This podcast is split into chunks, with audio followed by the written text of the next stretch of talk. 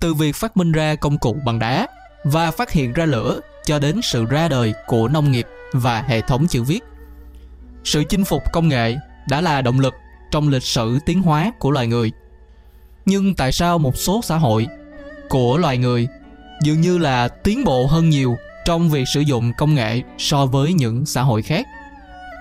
Ví dụ, những người sống ở trên đảo New Guinea đã bắt đầu canh tác các loại cây trồng địa phương như là khoai môn và chuối từ 10.000 năm trước.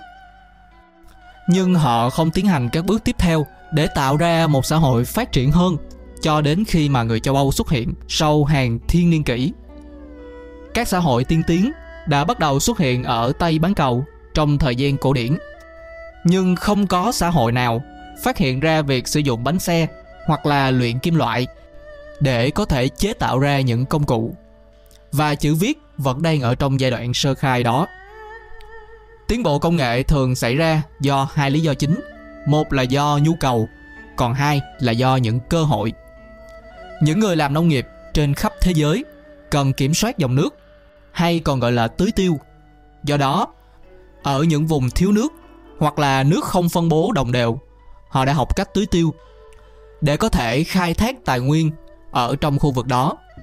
Những người sống ở Thái Bình Dương đã học cách đọc vị trí các vì sao và dòng hải lưu để có thể di chuyển được giữa các đảo. Tuy nhiên, đôi khi cơ hội đến một cách tình cờ, như ở trong một câu chuyện huyền thoại về một công chúa của người Trung Quốc đã thả một chiếc kén tầm vào bên trong tách trà nóng của mình. Từ đó, bắt đầu một chuỗi khám phá đã dẫn đến việc sản xuất lụa. Hoặc khi công nghệ mới được giới thiệu từ một khu vực lân cận. Ví dụ như khi phát hiện ra thiết ở Anatolia đã khởi đầu cho thời đại đồ đồng trên toàn Trung Đông.